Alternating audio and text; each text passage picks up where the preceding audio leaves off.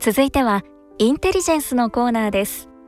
このコーナーではインテリジェンスをテーマに近未来の社会を読み解くヒントなどお話しいただいております。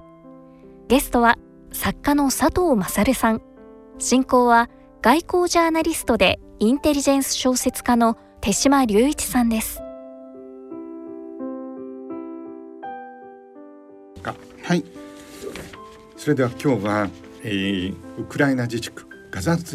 ガザ地区での戦闘が非常に激化している、はい、とりわけ、えー、今日も続々とニュースが入ってきておりますけれども、えーえー、ガザ地区最大の病院であるシファ病院に、はい、えー、イスラエル軍の戦車6台が突入をするはい、もうこれはもうあの写真も動画も出てますからね。そうですね。佐藤さんご自身もですね、はい、えあの、えついこの間まで病院にいて、はい、そういうお立場であったので、こう今回シファ病院で起こっている悲惨な出来事については満行の同情は持っている。いやそれはだってあの、うん、人事じゃないわけで私だって腎臓移植手術、はい、その後あのー筋血症すなわち肺血症の治療、うんはい、さらに腸閉塞の手術しましたからね、うん、これ一言と思えないんでそ、ね、その直後にもし戦車が入ってきたらどうなるだろうってのはそれは思いますよ。それから今やあの現代の医療は電源によって成り立っているので、はい。あの一時でも停電をする、はい、直ちに命が失われる、はい、そのことはまさに文字通りご自身の体験をされていると、はい、えあのそういう大前提に立ってお話を伺うんですけれども、しかしえあのインテリジェンスの専門家として現地で何が起きているのか、はい、双方はどんな事実に基づいて武力行使をしているのか、防衛に至っているのかというところは、大変重要ですよね。あの今手島さんからお話になったことで事実っていう話が出たんですけども、はい、実はそのインテリジェンス分析でも実は報道でも同じだと思うんですが、事実の確定それからこういった対立している事柄に関してはハマスにはハマス側の認識があって、はい、イスラエルにはイスラエル側の認識があるんですね。その認識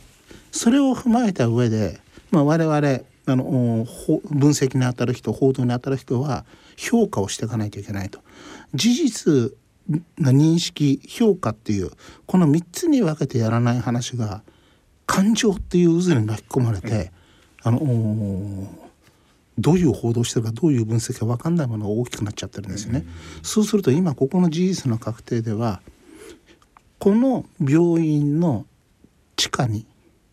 巨大なトンネルがあって軍事施設があってまさにこの病院っていうのはそこの通路になってるんだと、事実上軍事上の要衝になっているっていう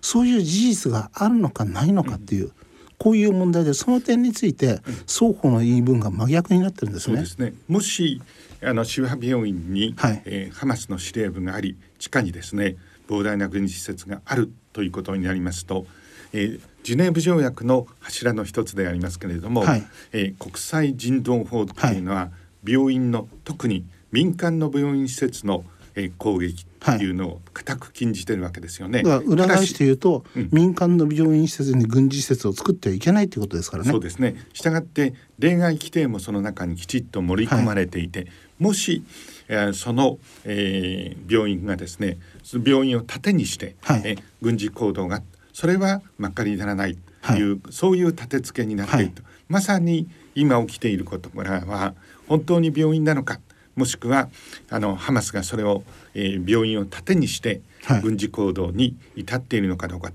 これはもう大変な激戦なんで今のところ事実は双方の言い分は分かりますけれども事実が明らかになっていないと。そうですね。ですからむしろ戦争中のところで病院船を思い浮かべてみたらいいと思うんですよ、はいうん、病院船というのは病院船は敵国にも通告して、はい、中立国にも通告して病院船っていうものは絶対に攻撃してはいけないと。はい、ただし病院船に大砲をつけてたりとか、うん、病院船が兵員を運搬してたり、うん、病院船が武装してるってことになるとこれ話違ってくるわけですよね。うん、だから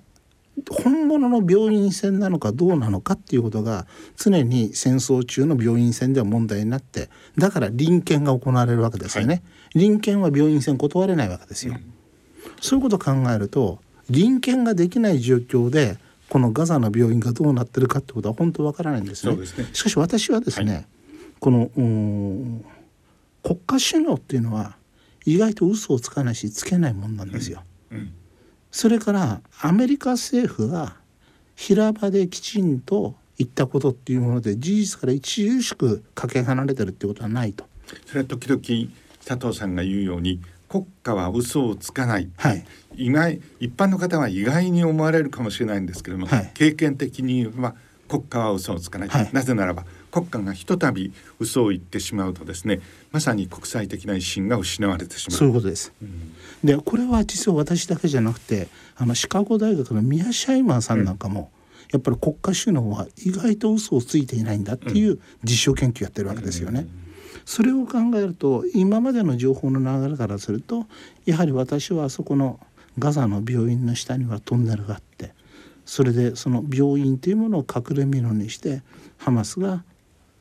テロ行為を行ってるっていう蓋然性極めて高いと思ってるんですね。一方ハマス側ですねスポークマンを通じてですね、はい、シファ病院はもう本当に病院であって、はい、自分たちはそこを軍事活動の拠点にしていないと、はい、ここは真っ向対立してますよね。そうね。そそうするとどちらの言ってることが正しいかという形で分析をするのかっていうのは実は分析専門家評論家の一人一人っていうのがやっぱり自分はどちらの立場をより信憑性があると考えてるかっていうのは明確にして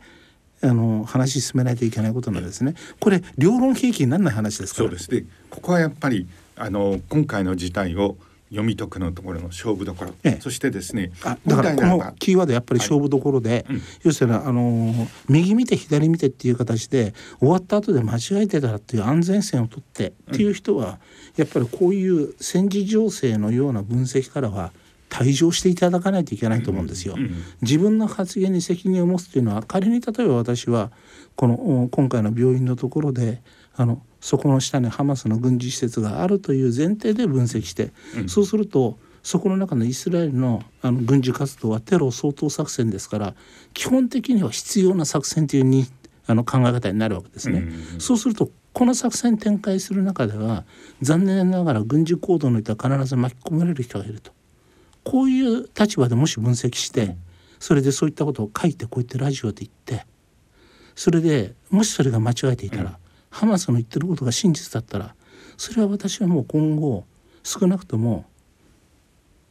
あのパレスチナの問題については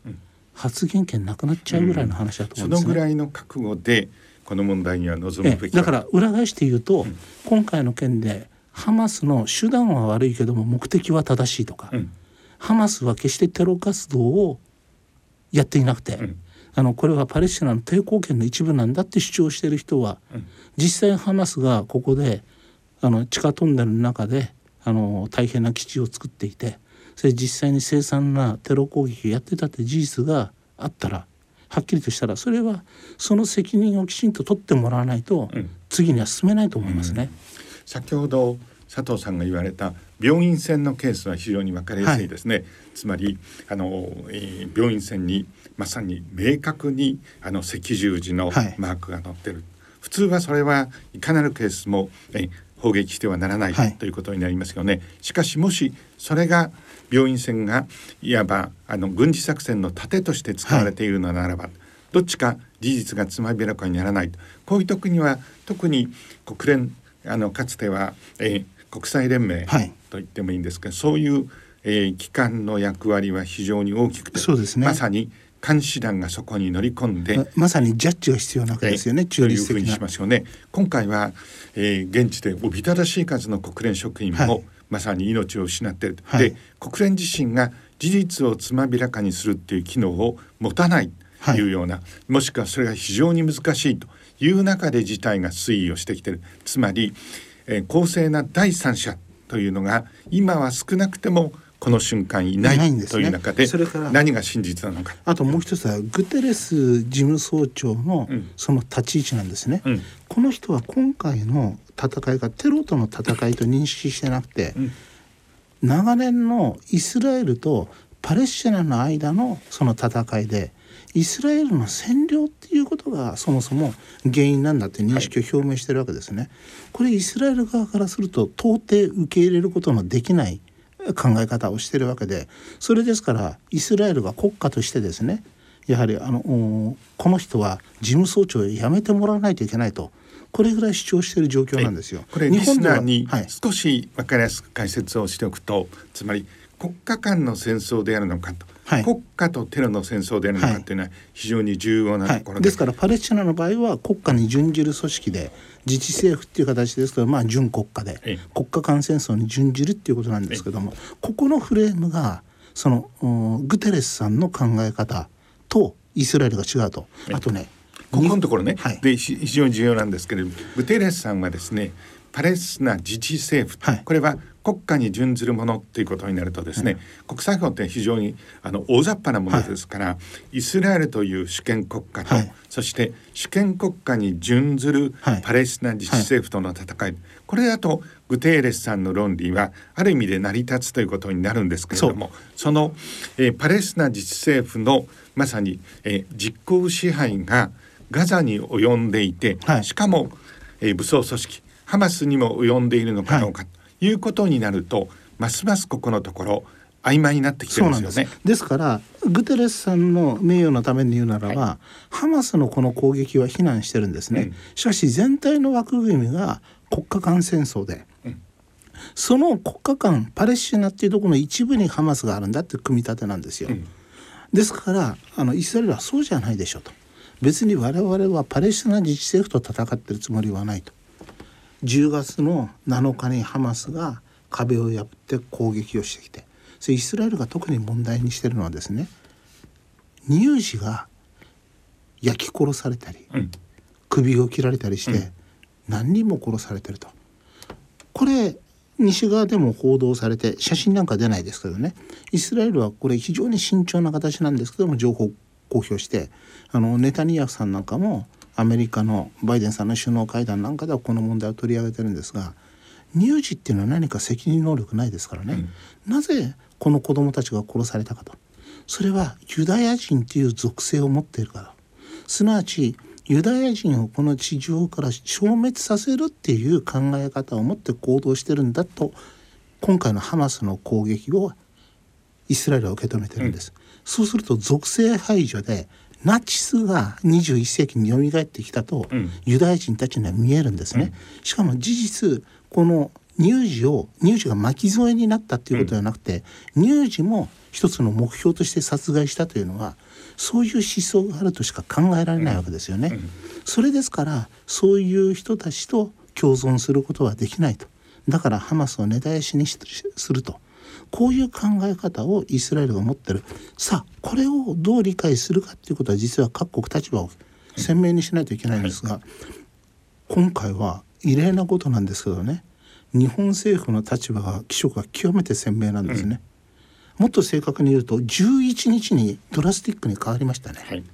あの岡野外務事務次官がテロを断固非難すると言ってから変わりました、はい、で特に重要なのは11月の3日の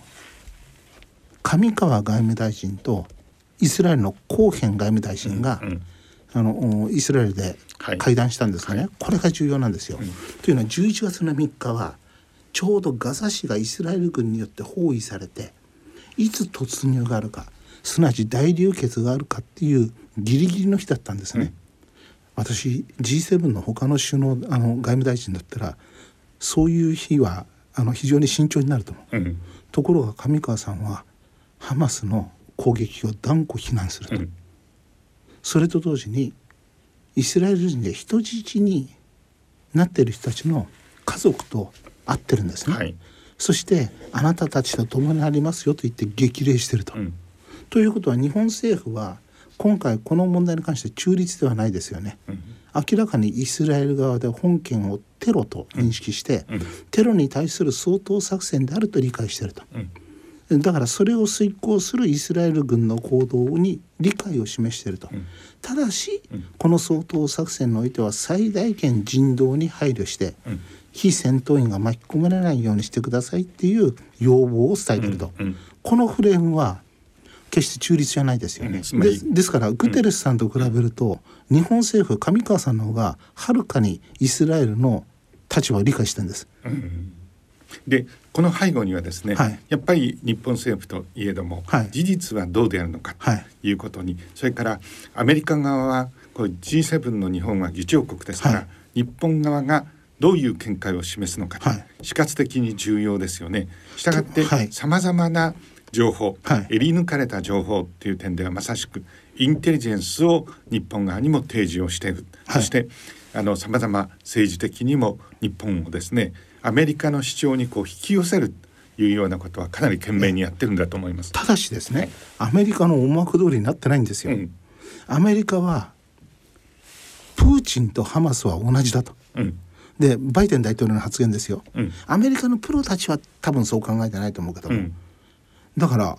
バイデンは半分ぐらい国家間戦争と考えてるんですね。うんその点それに対して日本はロシア・ウクライナ戦争と今回のガザの紛争をリンケージさせてないですからね。明らかに国家間戦争とそのテロ掃討作戦を区別してるっていう点においてはあの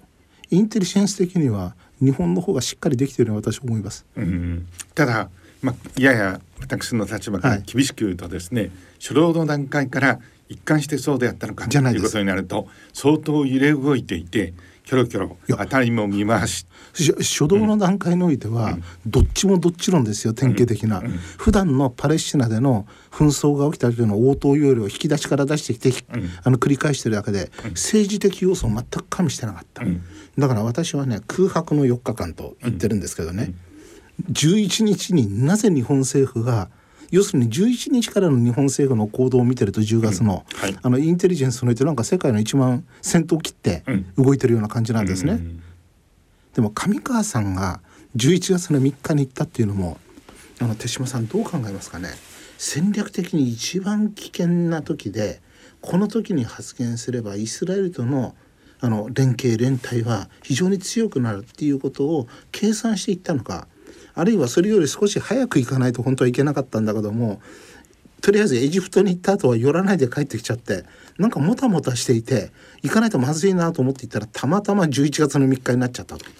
外交オブザーバーとしてのですね、はい、長年のあの取材感覚から言いますとね、はい、初期にあれほど迷走していて、はい、突然ですね、姿勢を立て直して、それがいいかどうか。これまさに歴史の審判をあがなければいけないんですけれどもえイスラエルの側にぐんと寄ってなるというのはちょっとできすぎな感じがしますね。はい。だから偶然の要素もあると思うんですよね。ただしあの私もともと外務省にいたでしょ、はい、だからこういうことってねあのある意味外務官僚の内在的な論理っていうのは分かるんです。うん、あの起きた直後に上川さん外遊があったでしょ、はい、そしたらものすごいバタバタしてるんですよ。うん、そしたら本来はこういう大きい問題は総合政策局とかあるいはあの外務審議官政務担当の外務審議官、はい、外務事務次官まで通して決裁書っていうのを作って政府の立場にするんですがね。Z の字で決裁書に線引いちゃうんです、はい、これは大決と、うん、上まで上げるに及ばないと、うん、中東アフリカ局長のところで出ちゃったと。うん これ実は裏も取れてるんですけども、うん、さらにね今中東第一課長この地域を担当する人があのアラビア語とか中東の専門家でないですから、うん、そうすると手嶋さんどういうこと起きると思います、はい。うん、デスクにいる。まだ10年も経験していない。外務省は研修生の時代がアラビア語の場合は5年ありますからね、そうすると10年選手でも実は実務については5年しか経ってないわけです。それぐらいの人でまだ中東の1カ国ぐらいで勤務したことしかなくて国際情勢の全体がわからない若い事務官が、うん、あの外務大臣の発言や日本政府の立場を書いちゃうと、うん、そしたら中東一課長が専門家じゃなくて中東アフリカ局長もあの逆に中東一課長から取ってくるものに対していちいちクレームつけるってことは今までしてないと、うん、それ今回の事態が分からずにスルーしちゃうと、うん、本当に低いレベルで全体が分からない人が書いたものが一旦国家方針になっちゃうってことはあるんですよ。うん、これはいわゆる外交の世界ではっていうか官僚の世界ではですね過料政治といってそうですそうですあのキャリア官僚ではあるけれども非常にあの経験の薄い人たちが前例や、時に本人の恣意的なですね、はい、判断によって、えー、答弁要領を書いたりこれほど重要なやっぱり、えー、方針を決定すると。それが恐ろしいことに真空事態をスルスルと上がってつまり外務大臣の発言や、国家の方針になってしまう、はい、でその跳ね返りがあるでしょ、うん、その跳ね返りがあると、うんまず一番最初情報面で気が付くのは内閣情報調査室ですよね、うん、そして政策面での軌道修正しないといけないっていうふうに考えるのが国家安全保障局ですよね、はい、ですからこういうことがあった時の今回の軌道修正は明らかに国家安全保障局が主導して内閣情報調査室があの外務省の枠を超えてさまざまなインテリジェンス情報を集めてそれで異例のことですからね外務事務次官があの会見をするっていうのは、はい、普通外務報道官の会見ですからね、ね、外務事務次官がやるっていうのは外務省総体すなわち日本国家の意思っていうことになりますからそれを示すっていう異例のことが起きるっていうのはこれやっぱり4日ぐらいかかると思うんです。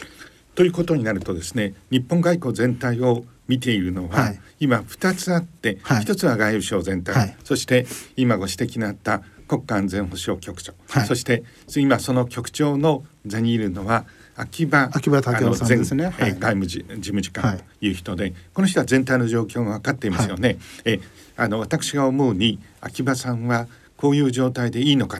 相当な危機感を募ってそれから危機感を募るとともに、うん、あの手島さんの想像が正しいように日本政府がこのどっちもどっちみたいなことを来たら、うん、すぐにワシントンから来ますからね。うん、あの何を考えておられるんですか、うん、説明してくださいって話になりますから。ということになるとですね今日本政府の立場で言うと、はい、やっぱりこれ、えー、イスラエルやアメリカ側がさまざまなインテリジェンスを提示しながらですね、はい、今まさにあの自分たちの行動には一応理由があるんだということを世界に、はい、えー呼びかけていますよね。あともう一つ、ね、そこに近いということ。日本のインテリジェンス活動で面白いのは、うん、ロシアの様子も見てる。うん、だからロシアの私なんかロシア語できますからね、はい、ロシアの新聞読んでると、うん、実にバランスよくイスラエルの主張をものすごいロシアの中では、あの紹介してるんですね、うん、イスラエルの大使はよくロシアの媒体出てきますから、うん、それ我々はこれテロとの戦いでやむを得ないと考えてると。うん。しかしガザを占領するつもりはないと、うん、ガザの人たちは普通の生活をしてから行かないでいいんだと、うん、すなわち占領はないってことははっきり言ってると、うん、そうするともうプロたちはみんなわかるわけですね。うん、ははイスラエルはすでに戦後統治のシナリオを書いてるなと、西岸にいるファタハを持ってくるつもりなんだと。それでガザの統治をやらせるっていうことで、あファタハにはお金入れるつもりなんだなと。だからファタハとの関係においては性質戦略を戦術を取ってるっていうのが、うん、ロシアの媒体を通じてシグナルをイスラエルは出してるんですね。ここはあのインテリジェンス専門家のですね、はい、佐藤さんのまさに真骨頂というところだと思うんですけれどもバイデン大統領はですねある時期からウクライナ戦争におけるロシアの立場と、はい、そして、えハマスを同列に置いて、はい、共にこれを、はい。えー、と対峙をするという、はい、これ相当踏み込んだっていうか僕は危うい見解だと思うんですけれども、皮肉なことに当のロシアはそこのところについてですね、異なる見方を示しているそうなんです。ですから、うん、ハマスの代表を呼んだっていうことなのがロシアの報道を見てはハマスを呼んだっていうことじゃなくて、うん、パレスチナ自治政府って2つありますよねと、うん、一つは西岸の自治政府でもう一つはガザの自治政府と。我々はガザの自治政府を呼びましたと、ガザの自治政府は選挙によってハマスが持ってるわけですから、ですからロシアのあの組み立てとしては今ガザでハマス掃討作戦をやってると、しかしそこの正当的な民主的な手続きで選ばれてるのはガザ区のパレスチナ自治政府だからその人たちとイスラエルと双方と関係を持ちながら停戦を探っていくっていうことで一応理屈立ってるんですよ。なるほどここでですね一つあの情勢を整理をしてみたいというふうに思います。はい、でおそらくこの、えー、放送をお聞きの皆さんが気になっている頃にはですね、はい、あのイスラエルは戦車もあの特殊部隊も入れてますから、はい、一応現地の情勢は特にえ北部の情勢は一応落ち着いて、はい、その全体の支配権をイスラエルが握る、はい。いうようなあの情勢が非常に濃くなってきてますね。はい、さて最大の問題はこのままえまさに占領を続けて実効支配をイスラエルがするのかどうかこれは今後の情勢を占うまにも極めて重要ですので、はい、それに対して佐藤さんはロシアの見方も引用しながら、はい、そうではないということを今指摘をした。そうです。ここ分かりやすくもう一度ご説明いただければ。ガザでハマスを掃討するっていうことをイスラエルは決めていると、うんはい、そうすると他のさまざまな要因ありますよ。あのレバノンの方のヒズボラがどう攻撃してくるかこういう外部要因って結構大きいんですがこれをのけているとこれは確実に軍事的に経済的にはイスラエル側はこの掃討作戦を成功させることができるんですよ。じゃあその後ですよね。ガザの統治を誰かやらないといけないんでしょう。はいうん、人口だって200万人以上いるわけで、はい、だからその地域の統治を誰がやるかっていうことに関して一つはイスラエルが軍政を敷くんじゃないかと。はいしかし多くの人をあの殺してるわけですからねそれかつて自爆テロが多発してはい、だから壁作ったわけですよね。うん、壁の中にイスラエル軍が入っていってイスラエルの行政機関関係者が入っていったらこれ自爆テロの対象になるだけですよね。うんうん、こういうようなことをイスラエルはやらないと私は見てます。じゃあそうすると他のアラブのどこかの国でエジプトに近いところにあるし、うん、あの管轄してくれとか言っても多分エジプトもいや勘弁してくれって話になると思うんです。それからあとは国連の委任統治っていうことでもその実際そのガザ地区にいる国連の職員の人っていうのはパレスチナ人も多いわけですからね。あの現地で雇用されているところで、はい、その意味においては中立的に担保できるような体制の国連ではないわけなんですよね。うん、だとすれば残りの選択肢は、はい、はい、残りの選択肢であるのは今西岸地区を実効支配してる。もともとはガザ地区も実効支配していたアラファトさんの流れを引くファタハの人たち、うん。うん、PLO の流れを引くたち、はい、の人たち。この人たちは結構ハマスとの戦いで命を落としてるんですけどね。この人たちにはあのガザにもあのいますからこういう人たちに手こ入れするんじゃないかと私は見てるわけなんです。しかしね、はい、これは巧みな手こ入れをしないと逆にこのイスラエルの言うことを聞いてファタハが動いてるってことになるとパレスチナの民主はあいつらなんだとイスラエルの傀儡じゃないかとこういう話になるんでファタハは口では最大限イスラエルを罵りつつ後ろではイスラエルと調整をしつつでガザ地区に出てくるとそういうシナリオは今からもう準備始まってると私見てます。ここでですね佐藤さんもし仮にイスラエルが直接軍政を引くこの可能性は現時点では低いんですけれどもまあ選択肢の一つとしてはありえますよね。ただその場合には今ご指摘があるようにあのまさにイスラエルの軍政自身がえハマスの残党の標的になるのみならず、はい、隣にはえあのヒズボラがいる、はい、それからところにも。う一つね、はい、日本の報道ではほとんど報道されてないんですけども、うん、イスラエル国内にいるアラブ人問題っていうのがあるんです、うん、これどういうことかというとパレスチナにいるあパレスチナ人は同時にアラブ人ですよね、うん、イスラエル本国にもアラブ人がいるんですよ、この人たちキリスト教徒なんです、アラブ人だけでもキリスト教徒。それでイスラエルのホテルに行きますでしょ、はい、金曜日の夕方になると職員が全員変わっちゃうんですよ。ユダヤ人は金曜日の日没から土曜日の日没まで仕事したらいけないですから、はい、それだからそれ全部アラブ人で変わるんです。それからね電気を使う部門ね、この安息日には火を変化させたらいけないんです、はい、つけるとか消すとか、あるいは火の量を変化させてもいけないわけです、だから車の運転が原則的にできないんですね、ユダヤ教では電気は火になってますから、エレベーターどうなると思います、どうなんですか？この安息日っていうボタンがついてるんです。そうすると各界停止になるんです、ですから50階の高層マンションに住んでいると土曜日の移動はすごい時間がかかるんです、こういう状況のアラブ人たちはキリスト教徒でイスラエル建国の時から基本的にユダヤ人と仲はいいわけですね。ところがアラブ人だっていうアイデンティティを持っている、うん、この人たちがもしこのガザで直接統治をやってアラブ人のイスラム教徒たちっていうものに対してイスラエルがフェアでないことをやってるっていうとアラブ人の血が騒ぐんですよ。うん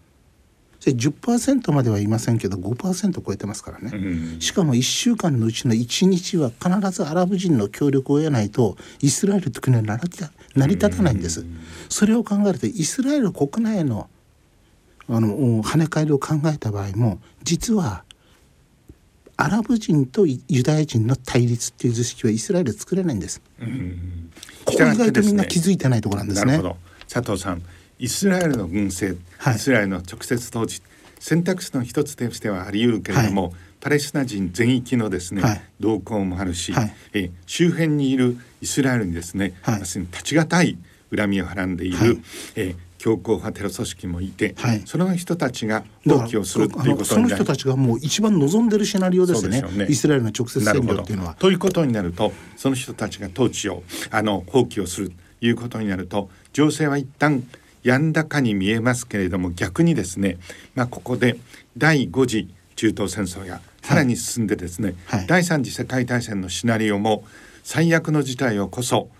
それに備えておけいうセオリーに従えばあり得るということになりますよね。そういうリスクが非常にはらむわけですからですからこれをテロ掃討作戦でイスラエルが位置づけてるのは戦争じゃないから、うん、いわば警察活動の延長だから、うん、テロリストが除去されればもはやいる必要ないわけですよね、国家間戦争だったら占領して新しい秩序を作んないといけないんですよ、はい、ですからテロとの戦いっていうフレームにイスラエルがしたっていうことは占領するっていうことがコストがかかるからできないとかこういった計算は彼らしてますね。うん、なるほど。あともう一つはさっき言ったようなイスラエル国内のアラブ人キリスト教徒への跳ね返りを考えた場合に、うん、アラブ人とユダヤ人っていう緊張関係の増加ができないんですよね。あともう少し言うとですね、はい、これもちょっとマニアックに聞こえるかもしれないけどすごく重要でチェルケス人問題っていうのがあるんです。どういうことチェルケス人っていうのは、うん19世紀の半ばにロシアが北コーカサス、うん、チェチェンとかイングーシとかカバルジアとかチェルケスとかを占領したんですね。はい、それ全部まとめてチェルケス人ってその方面の人たちを言うんですけどもその人たちがオスマン帝国の庇護を求めて亡命するんです。うん。うん、そしてその人たちってイスラエルの北部に住まされるんですかなりの数が。これがイスラエル独立戦争の時にイスラム教徒ですがユダヤ人側に立つの、それでイスラエルの独立に貢献しているから、はい、軍であるとかお医者さんであるとか学者であるとか、はい、エリート層の多いの。だからこのイスラム教徒たちっていうものがあまりイスラム教徒っていう形でユダヤ教対イスラム教っていう対立軸で、イスラム教徒を圧迫していると。なんだイスラエル政府はと。だから実を言うとイスラエル国家は純粋ユダヤ人国家シオニスト国家と思われてるんだけどそうじゃなくて、かなりの数のアラブ人やイスラム教徒のチェルケス人が体制のエリートの中に入っちゃってるんだそういう国なんですね。それからあと、うん、ソ連崩壊前後にイスラエルに移ってきた人たちっていうのがあの100万人いると、はい、ただ結婚しても子供がいますから、はい、関係者200万人超えてますなるほど。イスラエルの人口全体で950万で、はい、そのうち200万人ぐらい非ユダヤ人ですからね、うん、そうすると残りの750万のうちの200万人がロシア関係ですよ、うん、これロシアともそれだからトラブルを起こせないんですよね、うん、だからイスラエルはアメリカの最重要軍事同盟国なんだけども、ロシアに対して制裁を一切かけてないっていう。イスラエルが置かれてる複雑な状況っていうものを理解しようとする人は少ないんです、だから日本の中でイスラエル理解してイスラエルの立場を支持するっていう人はあの一昔前と比べると多くなってますよ、うん、ところがイスラエルのことを知ろうとしないんですね、うん、日米同盟が極めて重要だと、うん、あのアメリカがイスラエルを支持してると、だから我々もイスラエルを支持するべきだっていう、すごく単純な三段論法で、あのイスラエル自身がどういう論理で動いていてあの国があそこの場所からなくなるとかいうことになると世界秩序にどういう影響があって日本の国益にどういう影響があるのかっていうことでイスラエルを見ていて論じる人が少ないっていうことが私今回のこの紛争で再び露呈してる感じがするんですね。うん、今佐藤さんのお話を聞いてなるほどと思うんですけれども現地の情勢はあまりにも歴史的にも現状も複雑ということになりますよね。はい、さてそうした中でえ強硬右派政権と言われるネタニヤフ政権ですけれども、はい、佐藤さんさまざまな形で現地イスラエルの方々と、はい、しかもオピニオンリーダーやですね、はい、情報戦あの専門家とやり取りがあると思うんですが、その方々でいうとですね現時点の、えイスラエルのあのハマスとのあの戦闘についてはですね理解を示す人たちも、はい、ただしネタニヤフ政権特にネタニヤフ首相のですねリーダーシップやり方についてはかなり批判的な人。ものすごい怒ってますよ。ぜひそれをお話しですからあの今この状況においてはイスラエルが勝たないといけないから、うん、国内の政策は全部脇に置いとくけどもこの状況を作り出したのはあのおじさんだからなと。うん。責任は徹底して取ってもらうと、うん、それからとインテリジェンス機関ね、うん、モサドだけじゃなくて軍のインテリジェンスのあのアマン、うん、それから国内治安を担当しているところのシンベト、シャバックとも言うんだけども、はい、それから国防軍自体ね情報部門以外の、これもみんな応分の責任取ってもらおうということでこれもイスラエル人たちカンカンに怒ってますよ、うん、こんなことになるというのは、うん、しかしあの一連の奇襲に対してですね今ネタニヤフ首相だけが一切、はい、あのその責任を認めていない、はい、この点でもネタニヤフものすごく怒ってますし、あのこれネタニヤフ政権はもうこの戦闘が終わって、うん、あのテロ掃討作戦があの目処がついたら完全に終わらなくても、はい。うん、この人にはやめていただくっていうコンセンサスだけはあります。うん、それは軍や情報機関やそしてオピニオンリーダーの中にそれが大変それからあのそこら辺の小さい商店を経営している人や、うん、地方公務員や郵便局員含めて、うん、国民的コンセンサスと言っていいと思います。もう一つはね、これやっぱりユダヤ教の人たち特有で、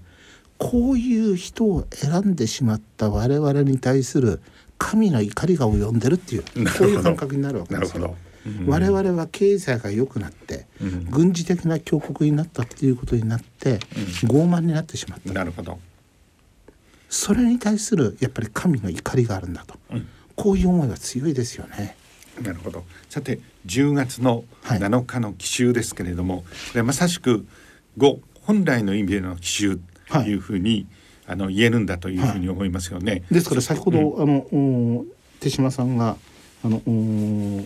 これ番組始まる前だったかなおっしゃってた、うん、パールハーバーと、うん、まさにパールハーバーに並ぶあの歴史に残る奇襲ですよね。よくですね1973年の第4次中東戦争でですね。ヤムキプール戦争ですね。そうですね。この時もえー、奇襲だと言われていますけどその時にはモサドだけは知ってました、ね、知ってましたよね。それを当時の、えー、メイヤ首相にも、はい、軍にも言ったけれども軍やそして政府の首脳はそのモサドの情報をえまさに取らなかった。でもメイヤ首相は最後のところで、うん、モサドが言ってることは正しいっていう形で確かアラブ連合軍が攻撃始める40分前かな、うん、総動員令を出してるんで、うん、完全な不意打ちにはならなかったと。うんそういう意味ではあのパールハーバーとは少し違うということになりますけど、今回はモサドは全くのノーケアの中でこれほどのことが起こったと。10月の8日のねあの夕刻、はい、だからテレアビブ時間だったらお昼ぐらい。あの元モサドの幹部で、うん、にあの電話し電話というかフェイスタイムで話したんですよ、はい、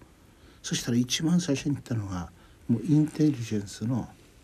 大敗北だと、うん、だからヨムキプール戦争以上だと、うん、はっきりと言ってました、うんうん、それ今回に関しては通信傍受もやってるヒュミントもやってる、うん、あるいはウィジント、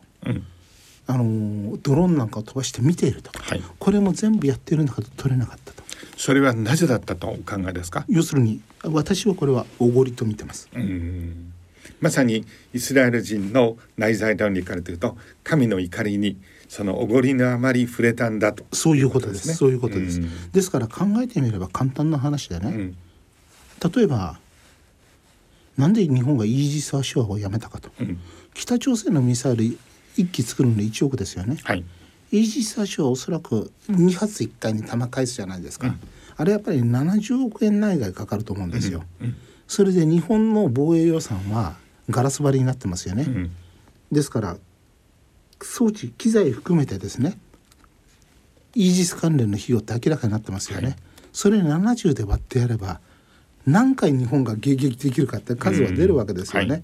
はい、それをあの割ってやればマクシマムの数が出ると。うん。それよりも10本多くミサイル作っとけば北朝鮮は完全に突破できるわけですよね、うん、要するに飽和攻撃です、はい、えー、他方スタンドアロンミサイルだったらこれ1機1億でできるし、うん、しかもあのこのイージス・アショアの弾はアメリカしか作れないですけども三菱重工でもスタンドアロンミサイルだったら作れますからね。うん。だからそういうやっぱり経済合理性あった飽和攻撃に耐えられないっていうのは実は私はあのイージス・アショをやめたので一緒だと思うんですね。イスラエルが鉄の屋根だっていくら誇っていても、はい、そこで防衛できるところには臨界点があるわけで、うん、それを超える飽和攻撃をやれば破ることができると、うん、それはイスラエルの人たちも分かってたと思うんですよ。うん、ところがガザにいるハマスに3,000発とか4,000発のロケットを作る能力はないっていうことで相手の能力を軽視してるわけですね。うん、しかもガザは南の方はエジプトと国境つながってますけども壁と有刺鉄線でつながってるわけでしょ、そういったものを海から入ってくると、うん、だから海だけ監視しとけば彼らがそういったものを作ることはできないと、自前で、こういうふうに見てたのが大きな間違いでおそらく地下工場せっせせっせと何千発も作ってたわけですよ。うん、これが見えなかった。それも察知できなかったんですよね。察知できなかった。うん、だから庶民党を含めて十分浸透できていなかった。きちんとしたところに刺さってなかった。本気で情報活動をしてなかった。うん、あのこういうことですよね。ねそれからあと2番、はい、ああと2番目に、要するに壁があったって爆破すればいいわけでしょ、はいはい、だからあのそれもあの分かってたと思うんですよ、うん、だからその壁の爆破に備えて常に再生部隊をそこに置いとかないといけないし、うん、あるいはね壁爆破するっていうことを考えるんだったら二重壁にしとけばいいわけですよ。うん、壁一つ作ってそこから30メーター離したところにもう一回壁を作って、うん、その間を地雷原にしとけば、そうすれば壁を突破しても入ってこれないと。だこれも壁の作り方もおごりがありますよね、うん、一重壁で防衛できない可能性があるわけですから、うん、二重壁にしとけば圧倒的に防衛度近いですから、うん、しかもその周辺に精鋭部隊を置いとけばいわばこの映像で見ても分かるようにバイクに乗った民兵ですよね、なぜその民兵を初動で相当することができずに、あれだけのその拉致やそれから殺害を認めてしまったのかと。そうするとイスラエル軍の即戦能力かなり落ちてますよね。こういうことが全部露呈したと。なるほど。さてあのハマスはですね3,000発を超えるというロケットを現にかなりの期間をかけて持っていたということになりますよね。でこの点でも、えー、パールハーバー真珠湾奇襲とのですね関連性があって当時のアメリカ軍の情報当局はですね日本はあの浅い海で使う、はい、まさに真珠湾がそうですけれども、はい、そういった魚雷は持っていないというふうに思っていて現に少し前までは持っていなかったんです持っていなかったしそれからあと、うん、それを落とすっていうことはできないと。だから日本が猛訓練で、ね、猛訓練で鹿児島でやっていて、はい、浅い海のところで訓練をしてる。ああいったことができないと技能的にも無理と思ったわけですよね。しかし訓練によってそれを乗り越え、はい、しかも深海用の魚雷を日本海軍はですね直前に開発をすると、はい、アメリカはそのことを知らなかった。あの破壊力のある酸素魚雷っていうのを作ってたと、はい。うん、これを知らなかったわけですね、はい、それに奴らに作れるはずがないと、うん、だって考えてみれば石油も依存してるわけでしょ、うん、それから鉄作れないから、軍艦作れないんですよね、日本の鉄では、はい。それだからアメリカからくずで使わないと軍艦も作れないと、そんな国がきっちりした魚雷なんか魚雷あごめんなさい。魚雷なんか作れるかっていう、うん、そういう能力の形式ですごく似てますよね。それ実はね、うん、今回その大量のあの2,000発以上のあのロケット砲を撃ったっていうことでイスラエルはそれを想定してなかったっていうことは私は日本語でね、うん、パルス・トゥデイっていうあのイランが、のサイトで見ました、はいはい、しかしその情報源がね、はい、なんとエフライム・ハレビ元モサド長官なんです。元モサド長官がイスラエルにとっては完全に浮遊してインテリジェンスの失敗であのその時点で2,000発を超える、うん、あのロケット砲を撃ってくるっていうことをイスラエルの情報機関は完全に想定してなかったってことを CNN に言ったらそれを取ってきてイランが日本語にして報道してくれました。面白いですねえそれを総じてですねやっぱりイスラエルは、はい、思い込みというまさにノイズによってですね、はい、本当にいくつかは当然あってしかるべきその通りですその通りですあの貴重なシグナルを見逃してしまった、はいいうのが今回の奇襲の大きな背景になってそういうことです。おそらくやがてイスラエルの油断です。そうですね。やがて佐藤さんの見立てでは、えそのネタニヤフ首相は今回情報が一段落した段階でその責任を取らざるを得ないと考えてるわけですね。それ今言ったこのモサドのハラビー長官という人は、はい、それこそハマスとの縁の深い人でね、うん、あの1997年にすごいマニアックな話になっちゃうんだけども、はい、メシャール事件っていうのがあったんですなるほどこれメシャールって今ハマスの最高幹部ですよ、うんうん、この人はヨルダンのアンマンで6人のモサド工作員によってね、耳に猛毒を入れて暗殺されかけたと、うん、ところが頭プルプルって振るっちゃってね、はい、うまく耳に入んなかったんですよ。そしたら何やってるんだって市民が言った、うん、警察が来ちゃったと、うん、それ2人逮捕されて、うん、4人がイスラエル大使館に逃げ込んじゃったの。そしたらフセイン国王が当時のフセイン国王がカンカンになってね、はい、イスラエルのそうネタニヤフさんの時国交を断絶するって。でその時にモサド副長官で引退したハレビーさんが EU の大使でいたんだけども緊急に呼び出されたと。お前フセイン国王の友達だから何とかしてくれと。それはハレビーさんから直接聞いたんだけどね。この失敗したオペレーションについて説明しようとしたからハレビーさんが説明しないで、はい、失敗した話に聞いてついて知ってると釈明をいろいろしないといけないから、うん、私は本件無関係だから教えないでくれと。なるほど。それで現地に行ったと、うん、で秘密警察の長官カンカン残ってると、うん、それでハレビーさん一人で案を考えないといけなかったの、何を考えたか。終身刑になってイスラエルの刑務所に収容されているハマスの創設者のヤーシンっていう人を、ヨルダンに引き渡すと、うん、そうすればヨルダンは今まで実現できなかったこの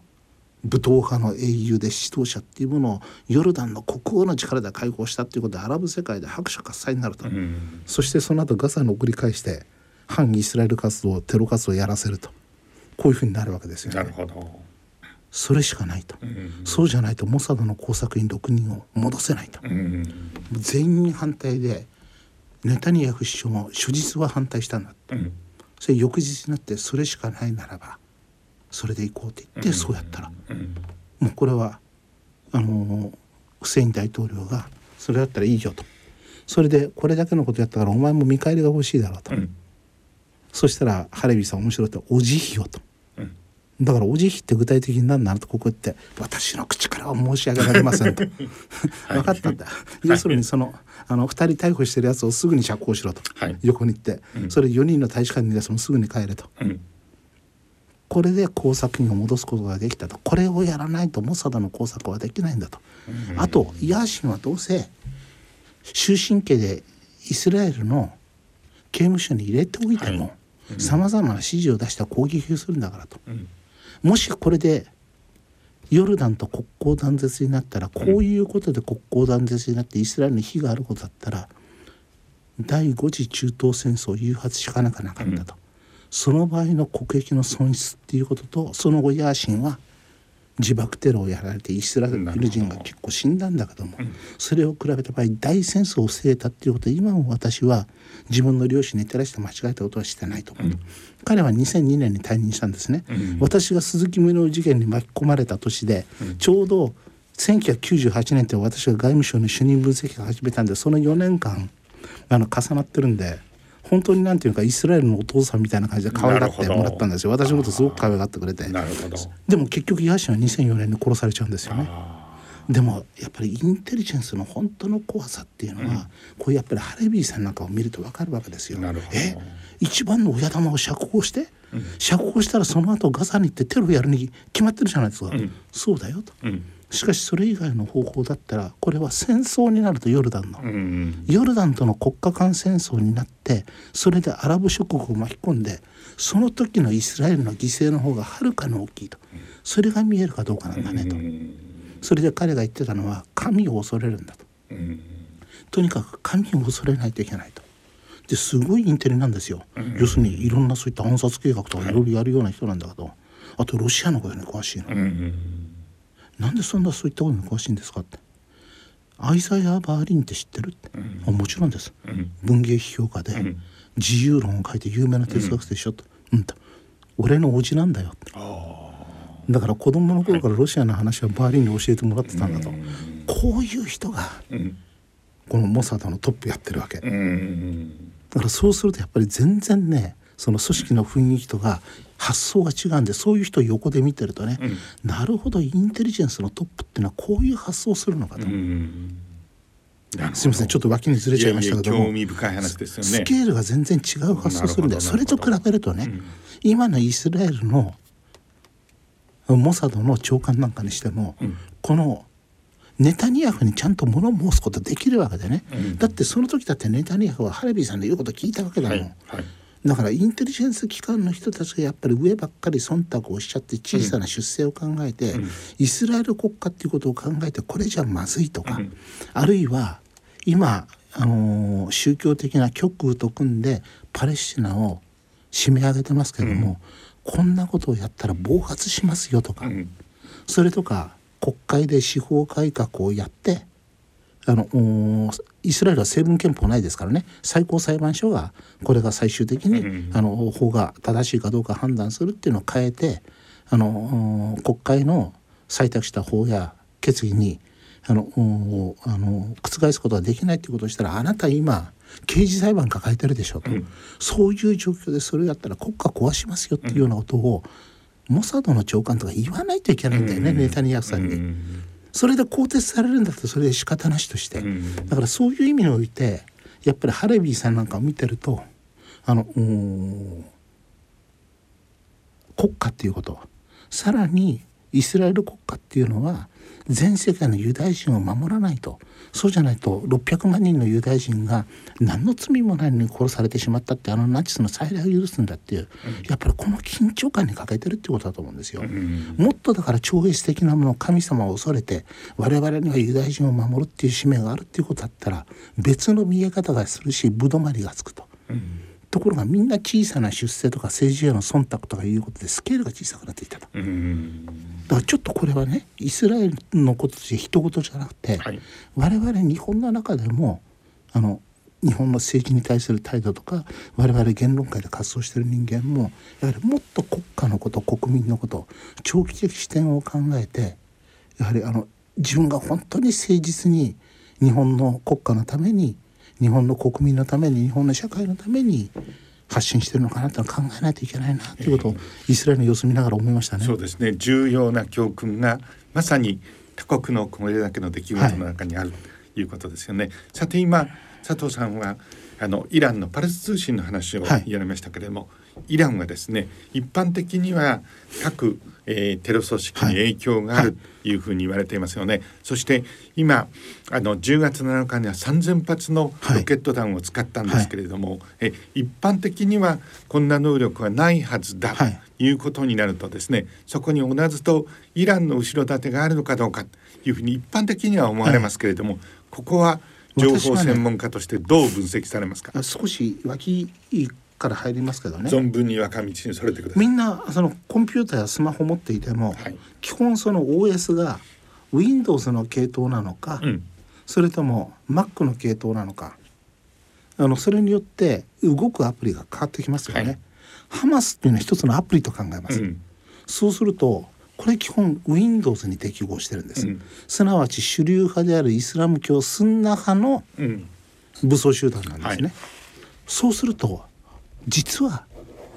ハマスの動きを非常に警戒しているのはイスラエルだけじゃなくて、うん、サウジアラビアもアラブ首長国連邦もエジプトもハマス嫌いなんですヨルダンも。うん、どうしてかというとハマスが狙っているような統治体制では腐敗した王族も打倒対象だし、うん、軍事独裁政権も打倒対象なんです。他方イランは12イマーム派のシーア派でですからマックですからねここではハマスっていうアプリはよく動かないんです。なるほど。ですからイランの統治体制にはハマスは影響を及ぼさないんで、うん、ハマス的な運動で生じないから、はい。うん、心置きなく支援できるんです、うん、その代わり考え方心がつながってるわけじゃないですからね、敵の敵は味方であると、イスラエルをやっつけるっていう観点での支援なんですね、ですからあの大きなシーア派イスラム革命戦略とかそういうものは共有できないんですよ。なるほどですからそこで怖くなるのは実は北部のイスラエル北部に影響を与えるレバノン南部にいるヒズボラなんですね。はい、これは12イマーム派で完全に同じなんです、はい、ですからこの人たちは本当にイランの幹部と相談しながら作戦を進めるしハマスの私の見積もりは少なく見積もって20倍の戦力がある。なるほど。圧倒的に強いです、うん、しかも OS がピタリと。ピタリと合ってます。ですから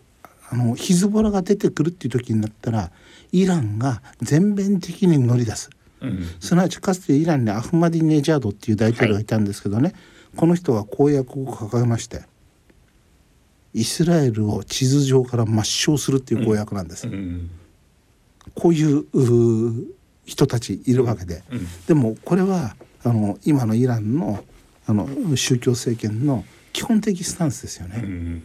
さて外交上の観点から見ると今年の3月に重要な動きがあって、はい、イランとサウジアラビアが、はい、え形の上で中国の仲介のもとに国交を、えー、回復するという出来事がありましたね。非常に大きい出来事でしたよね。これに対してやっぱりハマスがそんなことになればやがてサウジとイスラエルの国交交渉も進んでいるという中で反旗を上げたという見方がありますがこれについてはどう思われますか？私はあのそういった大戦略のもとで動けるような、うん、ハマスには余裕はなかったと思います。うん、ですからそういう見方を総合視でしている中東の専門家もいるわけなんですけどね、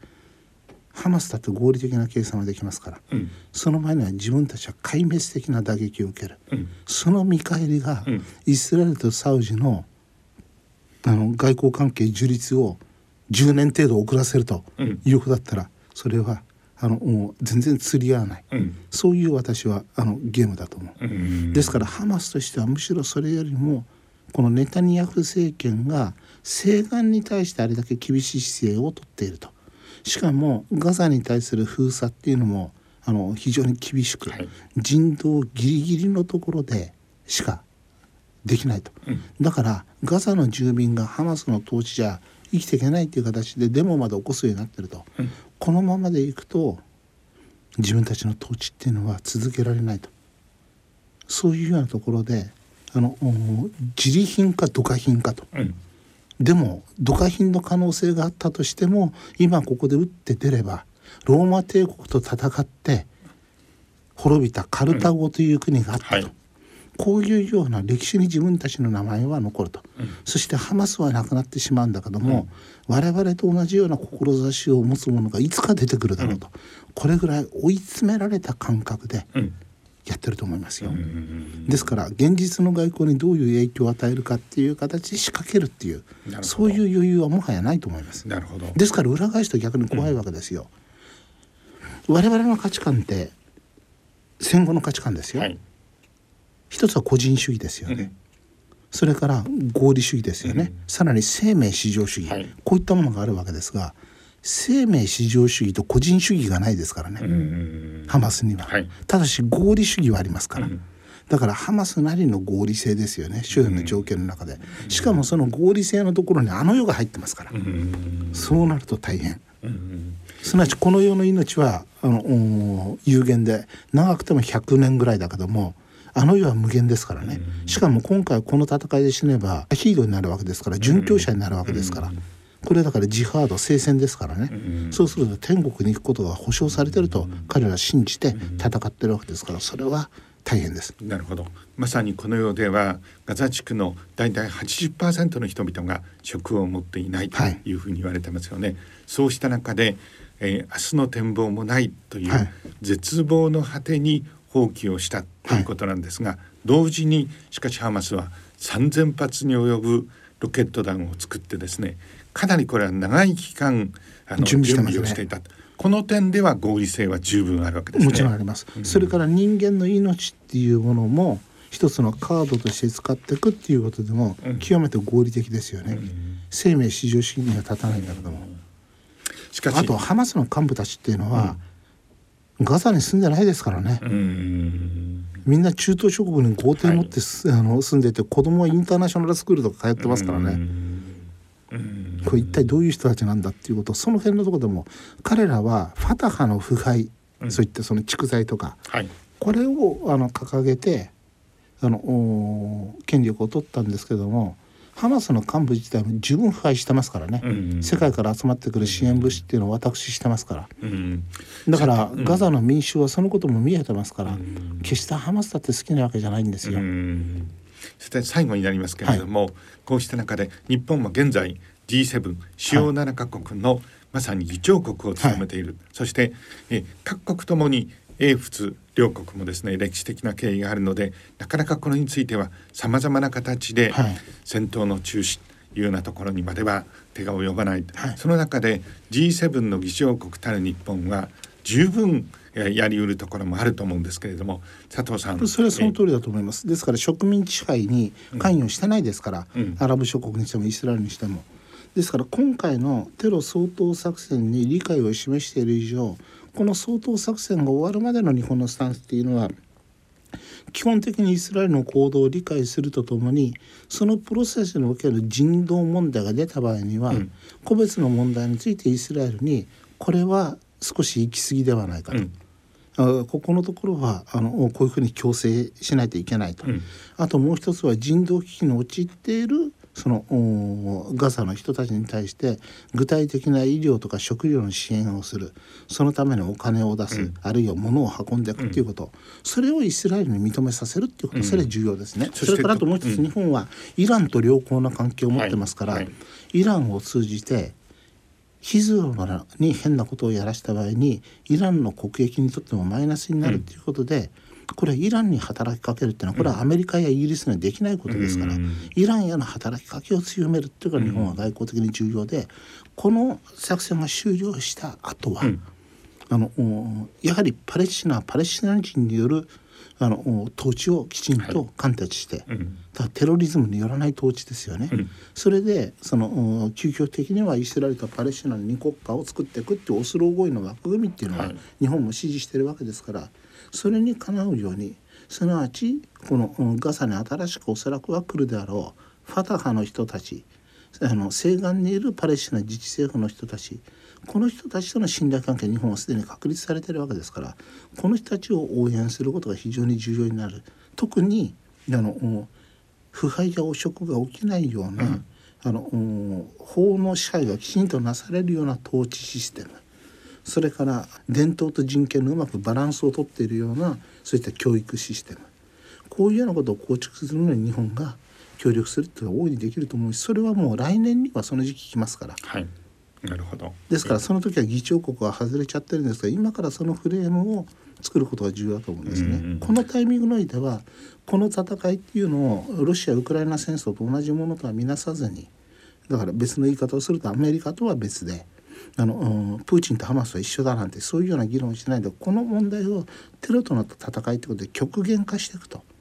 他の紛争と絡めないことが重要と思いますね。つまりあの第4次中東戦争以降のですね、はい、新たな中東戦争の目を摘み、はい、それは即第三次世界大戦の目を摘むそのためにはやっぱり日本の同盟国であるアメリカにも時に強いことを言う、はい、そうした力は日本に十分ある。そう思います。それで強い言い方はしてませんけれども、上川さんの行動なんかで明らかにアメリカの影響を与えてますから。うん。それでイスラエルとアメリカよりも日本とイスラエルの方が噛み合ってる面がありますからね、うん、それはどうしたかというと基本フレームがしっかりしてるからなんです日本は、うん、あのロシアの支援もイスラエル得たいんです。政治的な支援も。テロとの戦いっていうことでテロリストに対して厳しい手段を取るっていうことはこれはロシアはある意味イスラエル以上ですからねチェチェン戦争の中で分かるように。そうするとその点においてはロシアの政治的支援っていうのも重要なんですよね。それが逆にそのハマスとプーチンが一緒だっていうことになるとイスラエルが期待できるはずのロシアの支援が得られなくなっちゃうわけで、うん、これちょっとありがた迷惑なんですよね。あと典型的なのはゼレンスキーさんが一生懸命イスラエルに今抱きつこうとしてるでしょ、うん、訪問させてくれと、でもネタニヤフさんは来ないでくださいと、それでウクライナ問題と極力切り離そうと、あのイスラエルは必死になってますよね、これフレームが違うっていうのはイスラエルの認識だからなんです。他方そのゼレンスキーさんは同じフレームで見せたいわけなんですよ。だからゼレンスキーさん最近ねロシアがテロリストだとプーチン政権がテロリストだっていうことを強調して国家間戦争じゃなくてテロとの戦いだっていう言説を非常に強化してますね。しかしこれはなかなかねロシアがテロ国家だっていう形で説明してもなかなかこれ難しいと思うんですよ。なぜならばロシアもウクライナ人であるからっていう理由だけでウクライナ人を地上から抹消するっていうそういう行動をしてるわけじゃないし、うん、ウクライナももちろんロシア人だから抹消するっていう行動をしてるわけじゃないんでこれはどう考えてもそういった人種理論とか民族理論に基づいた形での絶滅を図ってることじゃないわけですよね。それで私は非常にあの残念に思うのはイスラエルの行為に関して軽々にジェノサイドっていう言葉を使う人が出てることですよね。うん、この基本構造っていうのはユダヤ人をジェノサイドするっていうナチスと同じ論理を持っているハマスがその行動に着手したっていうことが原点なわけで、うん、イスラエルはそれに反撃してると。だからイスラエルがガザで私が承知する限りでガザでそのパレスチナ人の赤ん坊だけを狙ってそれを標的にして首を切ったりとか焼き殺したりとかそういうような行動をしたことがないわけですしそれからイスラエル人たちにはそういったことをするっていう発想が全くそれは思い浮かばない、うん。うん、だからこれ子供がたくさん犠牲になったのは間違いのない事実ですよ。それでその中の赤ちゃんたちもいる間違いのない事実でそこは人道上の深刻な問題なんだけども、うん、あの病院の中に軍事基地を置いてるっていうテロ集団があるとそのテロ集団は除去しないとならないっていうところにおいて必然的に人間の盾のところがになってる人たちが巻き込まれてしまうっていうことと意図的に壁を爆破して戦闘員が出てきて乳児ユダヤ人の乳児を殺すっていうのは同じそこに死はありますけども、うん、その死の構造違いますよね、うん、私にはそういうふうに見えるんです、うん、あの長時間ありがとうございました